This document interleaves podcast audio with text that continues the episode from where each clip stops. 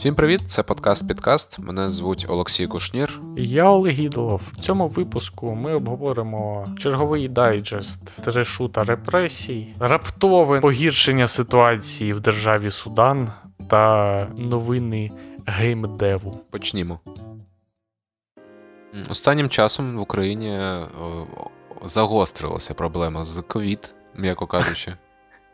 Я спитати, він ще 19 чи чи Ну, от ми ми вже говорили насправді про це. Так? Е, Він ще 19, але не знаю, може штами нові якось інакше називаються. Ні, я так розумію, що. Все ще, бачив якийсь коментар, що я ще пере, перехворів ще 19-м, щось. Посміявся і задумався. Ну так, апдейти, ем. апдейти поки не відбуваються чомусь. Е, Так, ковід е, лютує, у нас вже там антирекорди, так звані, відбуваються останнім часом, останніми днями. Ну і в принципі, як і в світі зараз лютує ця гидота. Ем, Україна при цьому зберігає позицію аутсайдера на шляху до світу без ковіду. Насправді ми ж там пасемо задніх прямо в Європі по кількості е, вакцинованих, по кількості е, смертей там і так далі. і так далі. Тобто це все, е, да, звісно, так сказав, пасемо задніх по кількості смертей, наче типу, навпаки, ми попереду всіх. Ми попереду, да. Е, ну да, у нас Пасемо задніх що... по кількості вакцинованих і, і попереду антирекорди. Відбувається отрицательний рост. При цьому на цьому тлі, на цьому е, неймовірному тлі, у нас е, дуже багато дискусій відбувається навколо того, що українці підробляють сертифікати про вакцинацію. Більше того, сертифікати підробляють і відомі люди. Е, хочеться просто процитувати твіт одного відомого українського режисера. У нас залишилась тільки віра і надія. Віра і надія. Савченко. Підробляють сертифікати. Савченко. Так. Ми про ми про віру і надію Савченко. Не хочеться, звісно, зупинятися дуже сильно на цій темі, але. А, е... Я все ж таки сповільнюся. Бачив перед е, кілька годин тому фантастичне відео, як Надія Савченко в червоній сукні. Е, вона пірнає в, в льодовитий океан. Це вже, до речі, е, старе відео, але да, воно дуже яскраве. Старе? Ти тобто його бачив. Я давно? раніше його бачив, так. Е, це, це таке, нагадало знаєш... той мем, там, де така більш спокійна вода, і там стоїть така сумна корова, знаєш, от ну, узбережжі. Це знаєш, десь, дуже десь, туди, от, да, десь, десь туди. Це вражаючий вражаючий контент. Ем, так. Мене, Мене вражає з одного боку підробити сертифікат таким чином, що ти даєш там лікарю якийсь е, презент в грошовому еквіваленті, і він тебе записує і виливає там дозу, ну, записує в базу, начебто тебе по-справжньому вакцинували. Ну, так, інша тобто, справа. Я розумію. А інша справа, коли ти купуєш сертифікат в якомусь там, ну, умовно, в телеграм-каналі, наприклад, як це відбувається часто, і тобі дають просто відфотошоплену картинку. Типу, ну, Там ще кольорова, кольоровий папірець. Треба, щоб він ну, співпадав по кольору. Це ну, ти ти натякаєш, що це не проста робота. І не дарма воно коштує там 3 тисячі гривень. Е, ну, тобто, я просто знаєш, це от е, підробляти сертифікат вакцинації це типу маленький мозок, підробляти сертифікат вакцинації в фотошопі е, над мозок. Оце. Чергово замислюєшся про те, що діджиталізація має не дуже багато сенсу за тотальної корупції, але цього випадку це не стосується навіть. Як не дивно і не страшно це розуміти і казати, е, але це якийсь. Абсолютно ще окремий рівень цього жаху відбувся. Хоча ти знаєш, може бути це якось пов'язано з тим, Можливо, в Надії Савченко немає. Ну там знаєш, у людей є певна там люди, що купують сертифікати, люди, що там від, відмовляються від ДПН, е, наприклад, і там біометричних паспортів. Mm-hmm. Це часто, в принципі, вони співпадають. Якби можливо, якби просто ну. Ну, ідеологічно не це можна, справді не в одному типу, так квадраті.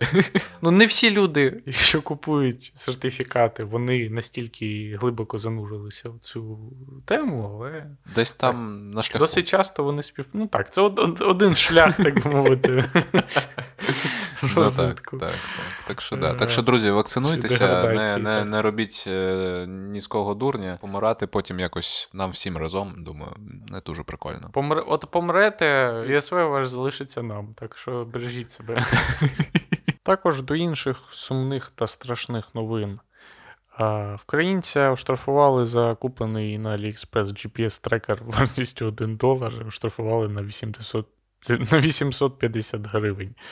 Е, штраф через те, що за допомогою цього трекера технічно можна віддалено записувати аудіо, значить він може бути визнаним спецзасобом для зняття даних з каналів зв'язку, і його покупка порушує статтю Кодексу України про адміністративні порушення. Е, перша моя думка, дуже цікавий гаджет за 1 долар. Так, дуже... Потрібне реферальне посилання. А, о, о, тут, тут нижче одразу якби і принципі, банерна реклама. Ну він не один долар. Підсудний навіть не замовляв трекер, а отримав його в подарунок від продавця. Мені страшно, але я одного разу страшно це читати і розуміти. Я одного разу подібний гаджет для своїх потреб купував. Ну, збирався купити. Врешті я не купив. Але ну, щось дуже схоже мені було потрібне.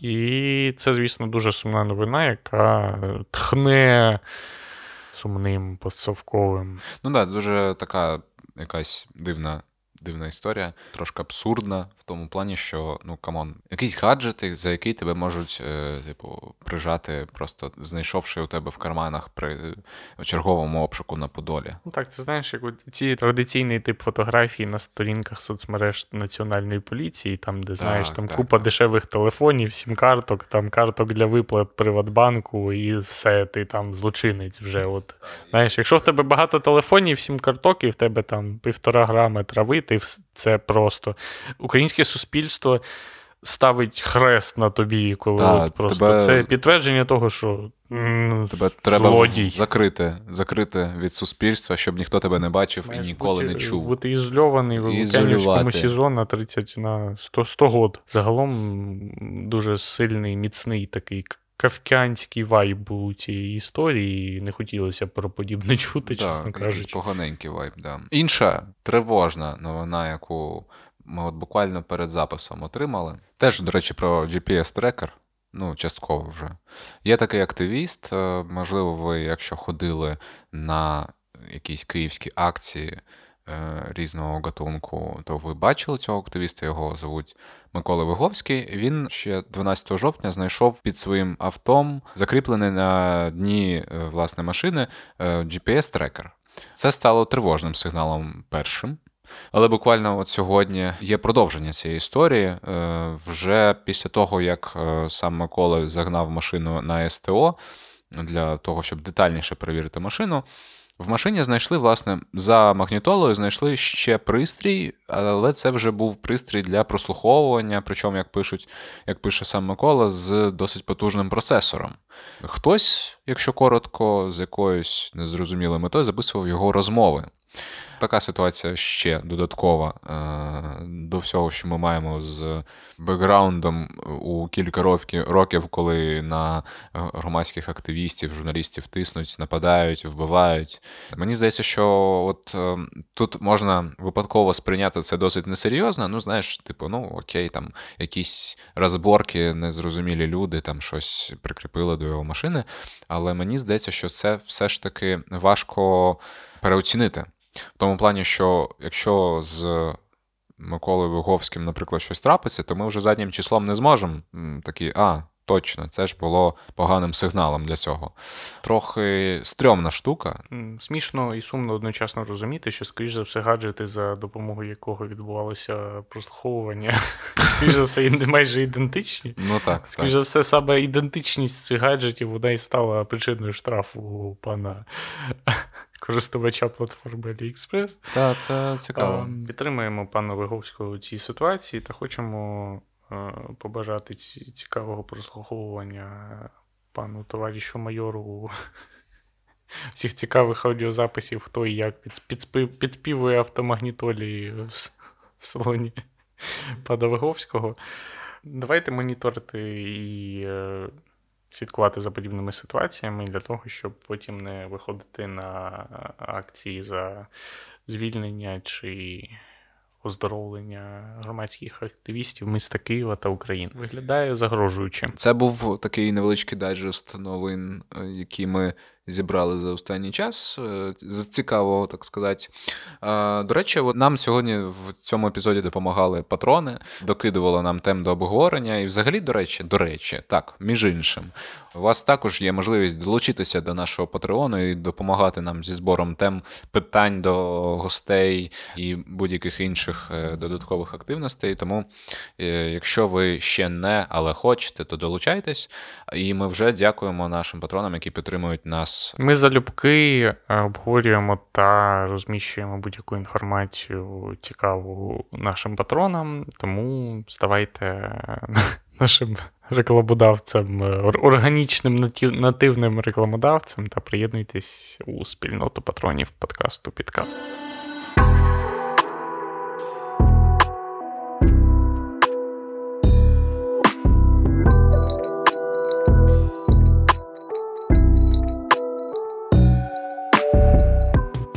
Якраз сьогодні, майже ніби просто під випуск підкасту черговий, е, у державі Судан відбувся переворот, і військові захопили владу в країні. Так, е, дійсно, там е, сталася така історія, що військові арештували членів е, уряду, в тому числі прем'єр-міністра, оголосили надзвичайний стан. І хоча е, поки що не ну, якби не йдеться, що прям про повноцінний перехід влади до військових, але ну принаймні на цю хвилину. Але е, є підозра, що в принципі це якби історія буде мати продовження. Взагалі, який контекст? Давай, Давай про контекст поговоримо. Насправді в Судані вже був переворот в 19-му році. Це була скоріше, знаєш, революція, тому що повалили владу диктатора Омара Аль-Башира. Це тоді, в 19-му році. Е, і Він е, там щось років там 30 був при владі, відповідно, дружив як е, пишуть багато медіа, дружив з росіянами, дуже активно дружив, дуже плідно дружив. От. І врешті, в 19-му році його повалили, і влада перейшла до такого союзу між військовими та урядом, да, тимчасовим урядом, ем, де якби були розподілені певні обов'язки. І от, власне, до е, сьогодні військові та цивільний уряд вони якось взаємно доповнювали один одного і продовжували шлях до демократизації країни. Але, але, але був загострений цей конфлікт між ну, був певний конфлікт, і він загострився між військовими і цивільними. І наразі так вийшло, що військові все ж е, вирішили заарештувати членів уряду і захопити владу. На тлі арештів у столиці Судану не працює інтернет. Військові перекрили мости. Державний телеканал новин транслював в ефірі патріотичну музику та види на річку Ніл. От така от напружена ситуація. Що відбувалося в Судані останні роки? У 2018 році стало відомо, що після зустрічі президента Судану Мара Башира з Володимиром Путіним і Дмитром Медведєвим компанія, пов'язана з е, поваром Путіна Євгенієм Пригожиним, отримала від Міністерства ресурсів Республіки Судан концесію на видобуток золота. Так, це той самий е, чувак, якого скинуло у 2019 році. Да? Тобто, наскільки він там дружив з росіянами, то очевидно, що Співпраця Приблизно, була плідна. приблизний рівень співпраці з так. владою Російської Федерації. Так. Після усунення Омара Аль-Башира від влади в Судані е, Росія вела перемовини вже з Суверенною Радою Судану про різноманітну співпрацю, а саме постачання зброї. Після того е, вони намагалися домовитися про будівництво російської військово-морської бази поблизу порту Судан на Червоному морі. Однак не так давно Судан почав сумніватися та відмовився від цих е, намірів. Абсолютно сюрреалістично виглядає новина, але що відбулося в липні цього року? Кабінет міністрів України прийняв рішення направити фінансову допомогу Судану, який не може більше гасити свій борг перед МВФ. Мозок відмовляється сприймати цю інформацію. Але це це реально фактично відбулося. І допомога була перерахована в розмірі 6 мільйонів доларів, що, в принципі, є досить е, вигідною операцією відносно військової бази Росії в цій країні. Я думаю, що. Я я, я задоволений настільки цільовим використанням коштів українського бюджету, чесно кажучи. Реально, реально, ну... Мене вражає ефектив, ефективність. Е, а що так, ну, типу, що так працює, да? Це, так, так було можливо, реально. Можна було просто дати грошей, і вони такі: ну окей, не будемо будувати російську базу.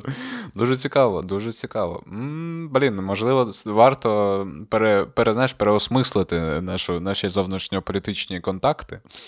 Е, Можливо, це трошки простіше нам, чим нам здається.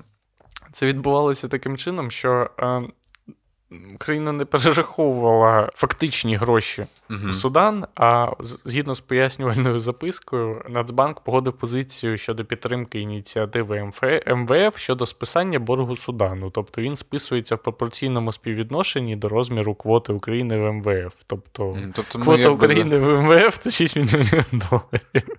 Ну, пропорційно до боргу Судану, ну, просто так, відповідно. Так, так. Ну, е, Причому цікаво, що знаєш, ми навіть е, особливо там якось грошей туди не направляли, прям навмисно літаком там, або ну, знаєш, так, типу, переказами. Просто типу, ну, за чтьом. Ну, я думаю, що насправді це не не все, що вплинуло на рішення ну, Судану, ну, але це був такий красивий. просто Знімаю капелюха з вулиці Інститутської, просто таке. Реверанс був красивий. Зеленський виявився. Ну, Реально писати новини, що Україна перерахувала грошову допомогу. Так, Отак, от це просто це навіть не а. Направити фінансову допомогу, ну це клікбейт просто. Це реально, мені здається, що я більше тригерного заголовку я дочитав кілька років. Ну, цікаво, будемо дивитись е, щодо того, що як там буде розвиватися події, бо ми ж трошки дали їм грошей. Тепер нас є зацікавлення в тому, щоб е, в Судані все було добре. Не хочеться, щоб там знову встановилася диктатура. МІД Російської Федерації вже прокоментував ситуацію і е, заявив, що це є вкрай сумним розвитком подій, але Москва буде поважати вибір жителів Судана та надавати необхідну допомогу. Так? Понятно. Красиво і весело. Так, Будемо надалі так, слідкувати. Мем- мемічний епізод е, з усіма цими взаємозв'язками. Дійсно. Так.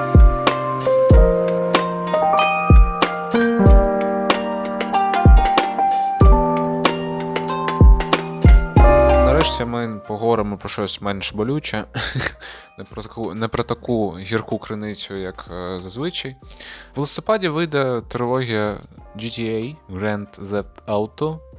Відома серія. Вийде, власне, ремастер е, трьох частин: це GTA 3, Vice City та San Andreas. Все те, що ми любимо все те, е, з чим пов'язані наші спогади про наше дитинство з комп'ютерами, які не тягнуть ці ігри. От. До речі, я проходив в Vice San Andreas вже постфактум, uh-huh. і відносно. Ну, ці ігри в мене літали абсолютно без типу без лагів. Можливо, якщо вражати спочатку час виходу, були б якісь ще затримки, але загалом ну, дуже дуже було приємно в це грати по Е, Ну так, я в принципі, ні, я грав і як в дитинстві, там у друзів, знаєш, на компі, частково, вибірково якісь епізоди з цих ігор. Більше, мабуть, я думаю, за все це був Сан Андреас, все ж таки. Але пізніше, от, е, зокрема, саме Сан Андреас, я вже. Самостійно в тому такому дорослому віці перепроходив повністю, щоб ну якби осягнути всю історію, тому що я насправді зрозумів тоді, що я просто не знаю, е, а, а що було в кінці, навіть знаєш, в такому плані. От. Але мені насправді сподобався трейлер, який вони викотили ці, е, цього ремастеру, він, звісно, е, може бути багато питань там до того, як вони цю графіку оновили, як воно все виглядає. Ну, типу, комусь подобається, комусь не подобається, все нормально. І те, що це буде коштувати 1800 гривень за цю збірку, це, звісно, теж якби питання, чи воно того вартує. Не знаю, мені здається, прикольно. Все це абсолютно зрозуміло, що воно там е, це все там намагання заробити на емоціях олдфагів там або щось таке. Але мені прикольно, не знаю. Я б я б да, я б навіть можливо, можливо зіграв би. Принаймні, мені було б цікаво просто хоча б глянути, як воно працює, і що, і що як це. З іншого боку, як е, вдало зауважили в програмі телебачення Торонто, схоже, що нам чекати GTA 6 ще е, років так 15, там не знаю, або більше, бо реально, поки вони займалися цим, е, можна було б займатися насправді новою частиною GTA. Але що ж, як тобі трейлер? У мене змішані відчуття від трейлеру. Мабуть, це краще, ніж я очікував скажімо так, е, після того, як я очікував новину, як я почув цю новину.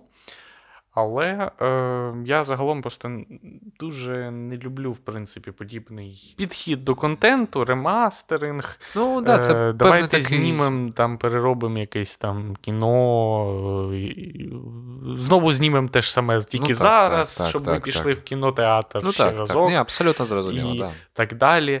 І все подібне. В принципі, мені цікаво було, але ну от такого, щоб було shut up and take my money, е, не було ефекту от у мене. Тобто, мені, в принципі, насправді ні на чому грати зараз. Але загалом, ну, цікаво. Естетично цікаво було подивитися, як це буде. Ну, просто як цю картинку можна можна освіжити, але особисто для мене, мабуть, її ця вся естетика, вона і саме в такій. Лоу-полі і є, і знову ж таки в ремастереному вигляді це особисто для мене не те, скажімо так. Ага, ага. Але цікаво буде подивитись, які інновації будуть стосуватися управління, іншого там таких геймплейних покращень. Не є хейтером цієї всієї е, затії, але загалом ну, я скоріш якось байдужим залишився mm-hmm, до цієї mm-hmm. історії. Але. Я нещодавно переглядав відео на каналі Rockstar у Ютубі, і я був. Е, Мені дуже сподобалися усі anniversary трейлери. Е, ну там є трейлери до mm-hmm. там, річниці mm-hmm. 10 років там San Andreas, Vice City і GTA 3. І я був абсолютно вражений anniversary трейлером до GTA Vice City. Це просто відвал пачки. Я серйозно. Я... Це краще, ніж трейлер до. Ну, окей, добре. Є ще трейлер, є ще є ще anniversary е, трейлер фільму Scarface, от від теж від Universal там чи чогось від паблішера цього кіно теж на Ютубі, теж дуже класно нарізано, але цей трейлер мене прямо вразив. Я реально я дивився його разів 5. Це реально вражаюче. У мене все дитинство пронеслося перед очима. А, я б, ти знаєш, я б, мабуть, трошки пограв в оригінальну Vice City, тому що я от GTA 3 і GTA San Andreas я грав ем, в оригінальному вигляді GTA так. Vice City у мене був мод. Ага. Е, з всратим радіо і сучасними автівками. Ага. Я я так розумію, що мені трошки подос, подосрало mm сприйняття. Ну, тоді, якби Піздюку, то мені було навпаки, то якби класно, але я розумію, що це був ну, не зовсім оригінальний, так би мовити, продукт. Дуже люблю і GTA 3, і GTA Vice City. Але чого я пішов взагалі дивитися ці трейлери? Я прочитав е, у серпні під час своєї відпустки книгу про створення ігор GTA, їх історію, і, в принципі, про всю історію компанії Rockstar Games. Вона існує, на жаль, англомовна версія і російськомовна. Дуже вам рекомендую це прочитати. Це навіть злегка трагічна історія цікава історично, з сумнівними, чесно кажучи, як на мене, висновками і мораллю якоюсь від автора такою. Але загалом мені сподобалось і цікаво було почитати, особливо ще доповнюючи Вікіпедію та додатковими матеріалами. Там, зокрема, дуже цікаво, мабуть, кульмінація цієї книжки це епізод Хат Кафі з GTA San Andreas. І просто ми, я особисто грав у ці всі ігри вже постфактум. І я недооцінював, який резонанс ще ці попередні ігри створювали в тогочасному суспільстві. А, Так, тобто епізод Хаткафі е, це що таке? Розробці GTA San Andreas е, Rockstar хотіли максимально відірватися, але одночасно, якщо ну, зараз я трошки гротескно і викривлено це можливо перекажу, але коротко, щоб це було, але і не втратити у продажах, відповідно. І відбулося таким чином, що вони спочатку вбудували е, секс-епізод в GTA San Andreas, а потім його е, вони його не вирізали фактично, вони його сховали. Просто, ну, от якби користувач е, приставок і так далі, і, ну, і якби персональних комп'ютерів його не побачив, але розробники не врахували те, що Rockstar Games з самого початку історично сприяла розробці модів на свої продукти як елементу поширення е, ігор. Тобто це органічний open source е, community-based інструмент промоції ігри. Через це розробники трошки не врахували те, що цей вирізаний епізод ком'юніті модифікаторів ігри буде знайдений е, ну, одразу просто. Так мовити.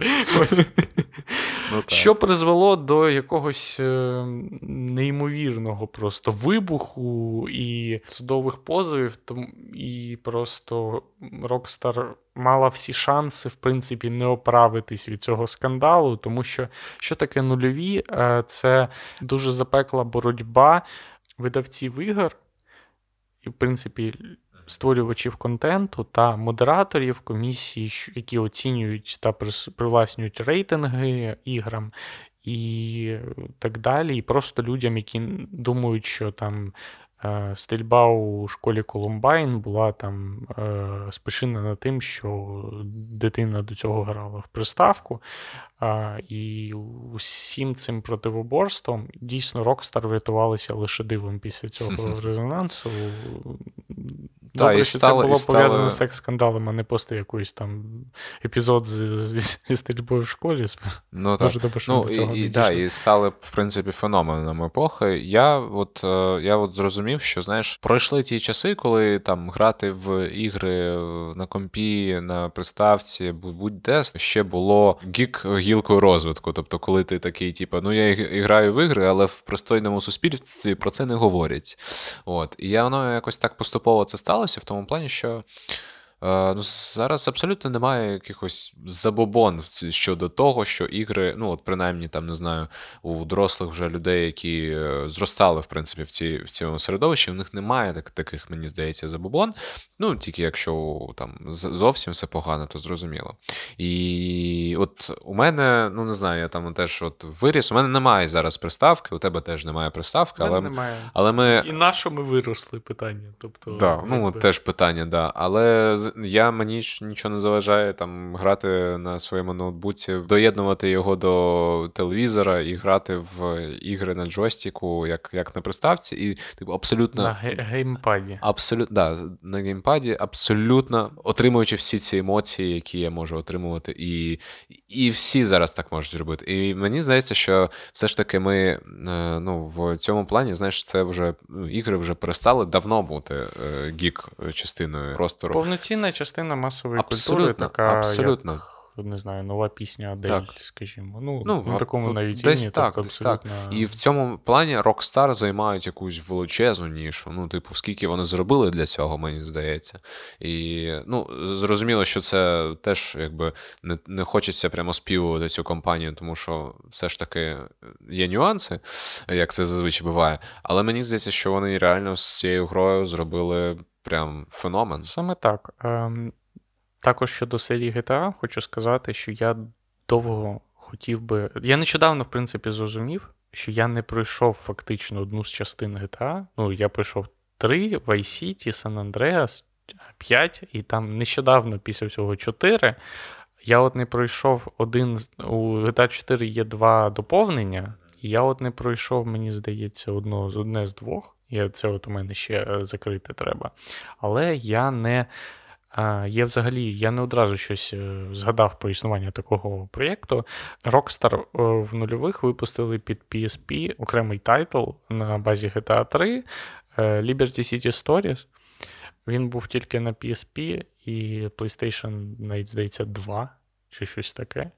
Зараз він доступний в App Store, на його можна встановити, ну так само, як інші GTA цієї пори на iPhone. Я думаю, цілком спробувати купити і пограти, пройтись. Ну, як це продукт нічим не гірший, мовно, за GTA 3 і адаптований. Що навіть цікавіше, він сюжетно адаптований під мобільне управління та екран. Ну, я думаю, що ця графіка на екрані iPhone вона виглядає чудово, наприклад, Liberty City Stories. так.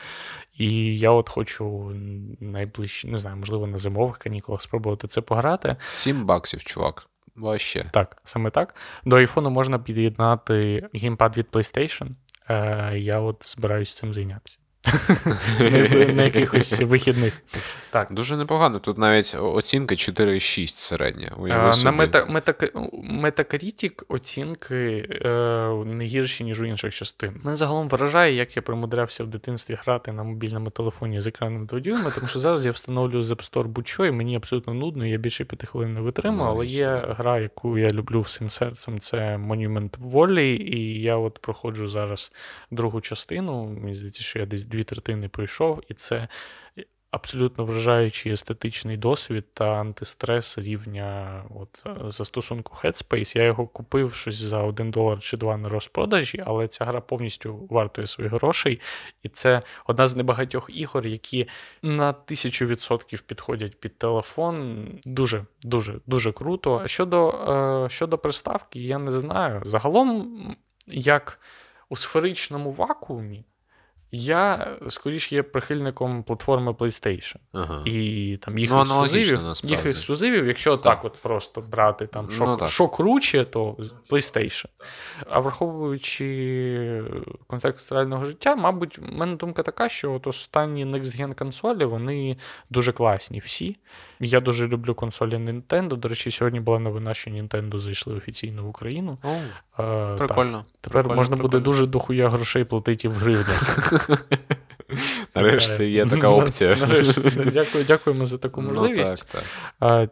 Можливо, я все ще я все ще не полишаю історичної. Мені здається, скільки ми підказ записуємо, я все хочу купити собі свіча, але. Та, от це не... правда, давно вже. Пограв і, і все, продав. Ну, да. І про... То як дурак. Це правда. Дійсно. Е, я, да. ще, я, ще, я ще початі ігри не пройшов. Ні, у мене теж багато ігор е, в стімі, ну, прямо які хочеться пройти, але ну, знаєш, як це буває, тому граю іноді скоріше в футбол, ніж про щось е, змістовне, але е, повертаюсь час від часу до великих е, сінглплеєрних story-driven ігор. У мене небагато було ігор повноцінних, які я хотів спробувати, але я спробував е, гру Control. А, Знаю таку, да. І мені дуже сподобалось, цілком ймовірно, що я продовжу це за наявного часу. Я знаю, що от е, українець е, Сергій Мохов є лід геймплей-дизайнером у компанії Remedy, яка є розробником е, Control. І дуже було приємно дізнати, що наші люди всюди. І круто, що такі круті продукти з усіх боків розробляють люди. от з нашого виміру не боги ліплять горщики, так би мовити. Так, так що, друзі, читайте новини, грайте в ігри і донатьте нас на Патреоні.